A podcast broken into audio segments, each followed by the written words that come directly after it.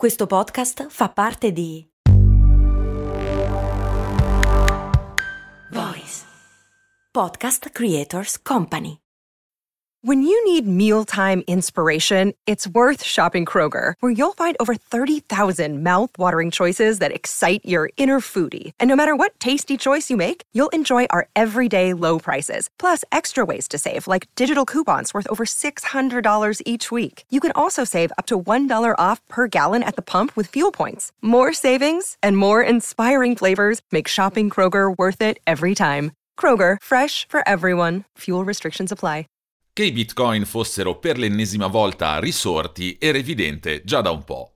Dopo aver intrapreso una parabola discendente per tutto il 2022, passando da un massimo di 67 mila dollari a un minimo di 16 mila, ovvero meno 76%, la più antica delle criptovalute aveva infatti iniziato a crescere con una certa rapidità già durante i primi mesi del 2023, arrivando a quota 43 mila sul finire dell'anno passato. Una netta inversione di tendenza dopo un periodo estremamente negativo, segnato dallo scoppio dell'ennesima bolla delle criptovalute e degli NFT, dalla bancarotta fraudolenta di FTX, la seconda più grande piattaforma di compravendita di criptovalute del mondo, e da una lunga serie di scandali che avevano nuovamente compromesso la credibilità di tutto il settore. Da allora è però passato un po' di tempo e d'altra parte l'arresto di Sam Bankman-Fried, il fondatore di FTX, risale al dicembre 2022. La polvere è finita sotto al tappeto e un nuovo ciclo di crescita potrebbe essere all'orizzonte. Per quanto sia impossibile prevedere l'andamento di un bene finanziario, negli ultimi 30 giorni la crescita dei bitcoin ha ulteriormente accelerato. I bitcoin sono saliti del 21%, hanno superato la soglia psicologica dei 50.000 dollari, prima volta dal dicembre 2021, e la loro capitalizzazione di mercato ha raggiunto nuovamente i 1.000 miliardi di dollari. Quali sono le ragioni di questa risalita? Possiamo attenderci un'altra fase di crescita o addirittura l'inizio di una nuova grande bolla speculativa? E che dire invece delle altre criptovalute che erano state protagoniste delle scorse ondate di frenesia finanziaria e oggi sembrano essere scomparse nel nulla? È impossibile prevedere quello che succederà nei prossimi mesi nel mondo delle criptovalute, ma di segnali interessanti iniziano a essercene parecchi. Sono Andrea Daniele Signorelli e questo è Crash, la chiave per il digitale.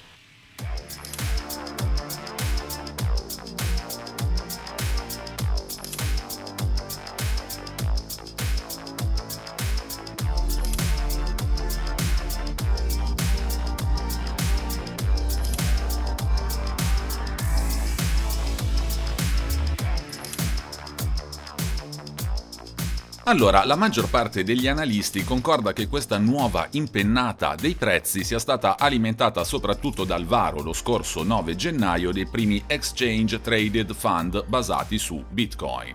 A differenza dei normali exchange, le piattaforme che permettono la compravendita di criptovalute, questi strumenti finanziari si limitano a seguire l'andamento delle criptovalute, permettendo così agli investitori di guadagnare dai movimenti di mercato senza dover direttamente acquistare Bitcoin Bitcoin e quindi semplificando le operazioni e riducendo i rischi. Un altro aspetto importante è relativo all'imminente halving previsto attorno alla metà di aprile. L'halving è il fenomeno quadriennale che dimezza la ricompensa in criptovalute ottenute dai miner, ovvero coloro i quali si occupano di convalidare le transazioni che avvengono sulla blockchain. Al prossimo halving la ricompensa per questo fondamentale lavoro attraverso cui vengono immessi i nuovi bitcoin sul mercato passerà da 6,25 a 3,125 bitcoin. Storicamente il periodo dell'halving coincide inoltre con una crescita del valore dei Bitcoin anche a causa della riduzione del numero di criptovalute emesse.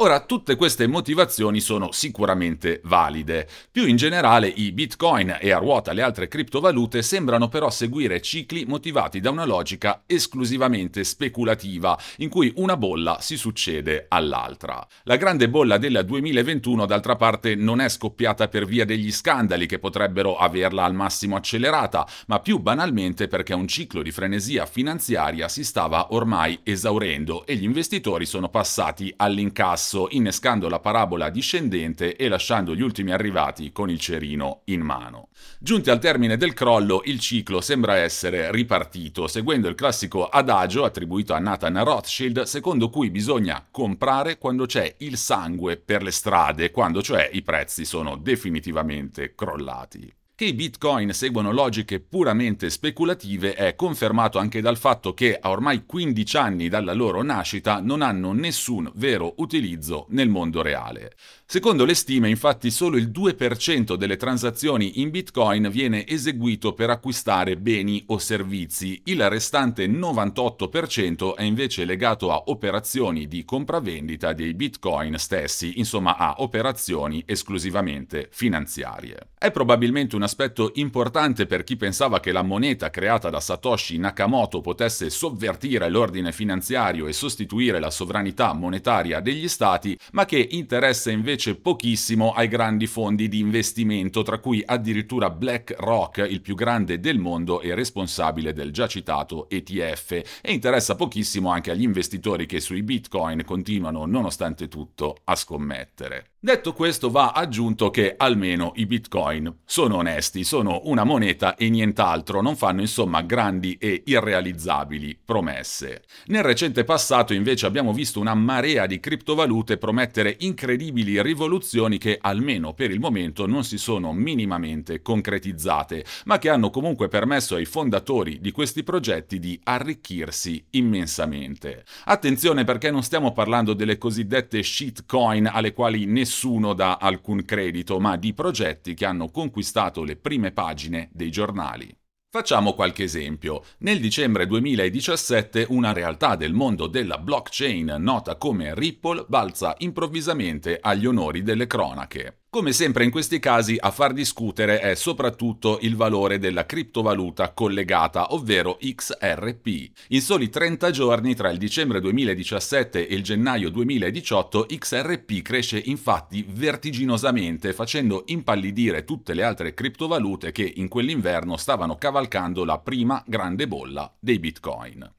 Nel giro di un mese la moneta digitale di Ripple passa da un valore pari a 0,25 dollari a oltre 3 dollari. È un aumento superiore al 1000% che si verifica in un lasso di tempo rapidissimo e trasforma temporaneamente una semisconosciuta criptovaluta nella seconda più importante del settore con una capitalizzazione di mercato di 120 miliardi di dollari. Chris Larsen, il fondatore di Ripple che ovviamente detiene moltissimi XRP, diventa da un giorno all'altro ma solo per qualche tempo, la quinta persona più ricca del mondo.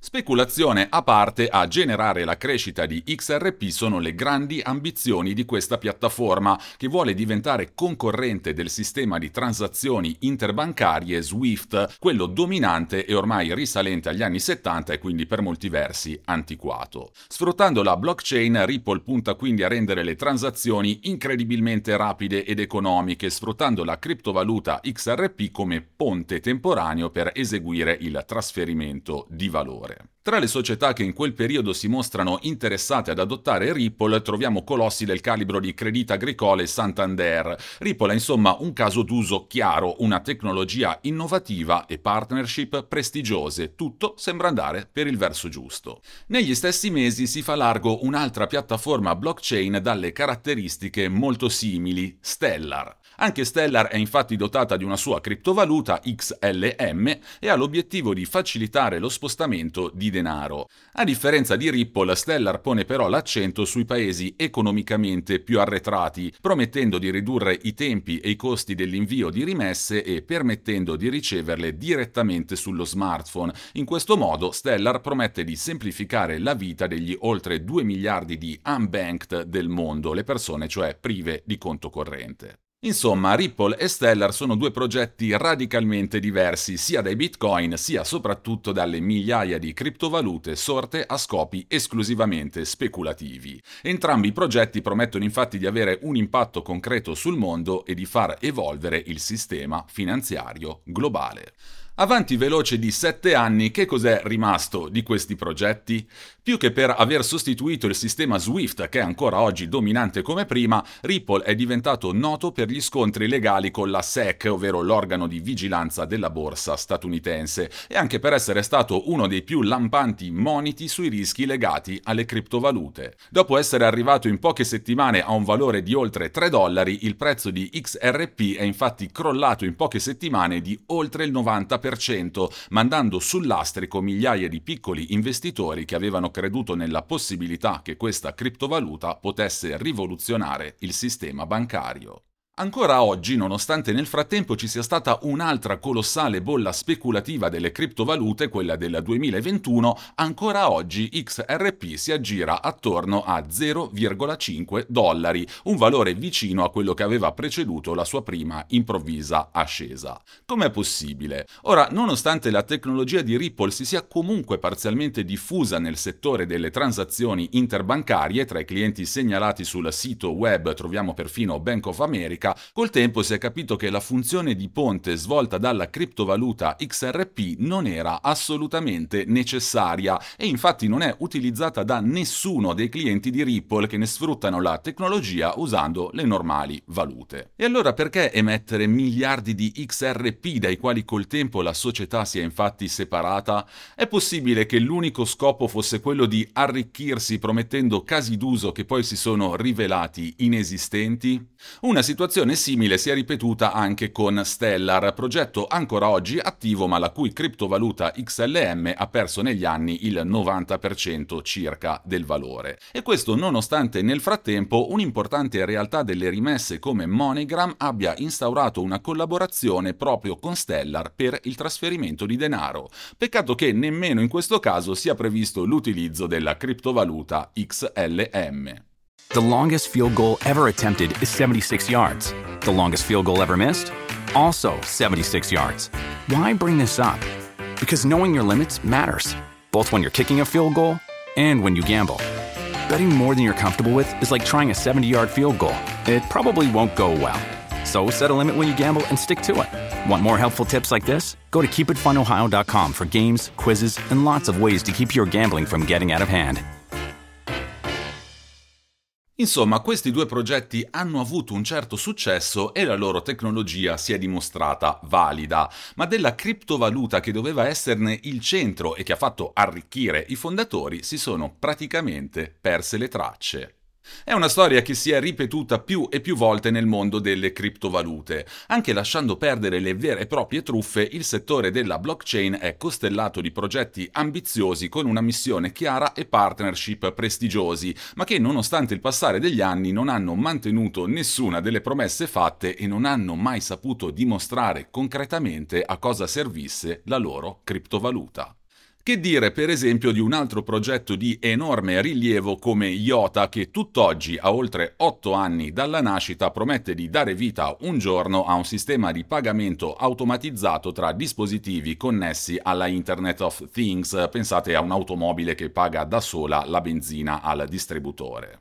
Col tempo i potenziali utilizzi di questa tecnologia, a giudicare da ciò che si vede sul sito, si sono diversificati, ma la domanda da porsi è sempre la stessa. Quale funzione ha la criptovaluta collegata che all'apice del successo valeva oltre 5 dollari e oggi ne vale 0,27? Non avrebbe più senso per eseguire pagamenti usare una stablecoin, ovvero una criptovaluta dal valore fisso? E che cosa pensare invece di Cardano? Questa blockchain prometteva di essere impiegata in Eritrea in vari progetti istituzionali, tra cui quello volto a fornire agli studenti delle scuole del paese una sorta di carta d'identità digitale utilizzabile dal Ministero dell'Istruzione per tenere traccia delle performance scolastiche. Tutto bene, ma non si capisce a cosa possa servire per utilizzi di questo tipo la criptovaluta ADA collegata alla blockchain di Cardano. Insomma, non solo molti presunti progetti rivoluzionari legati alla blockchain si sono col tempo rivelati ben poca cosa, ma il sospetto è soprattutto che le relative criptovalute fossero del tutto superflue,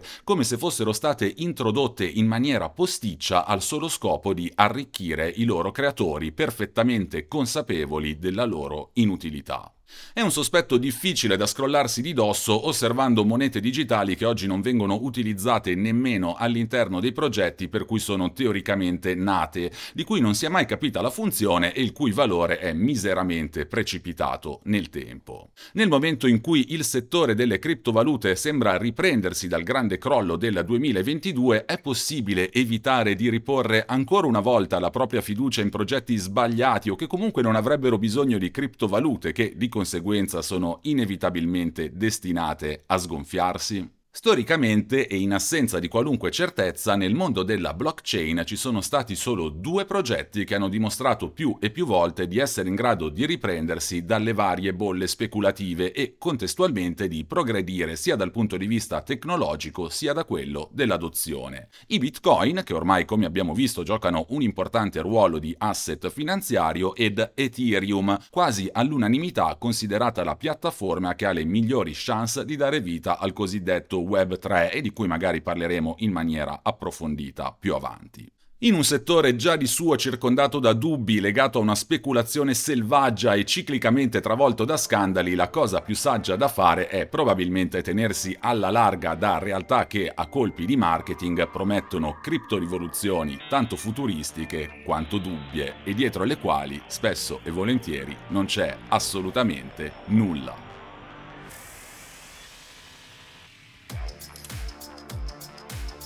Sono Andrea Daniele Signorelli e questo è Crash, la chiave per il digitale. Vi aspetto ogni mercoledì su tutte le piattaforme di podcast.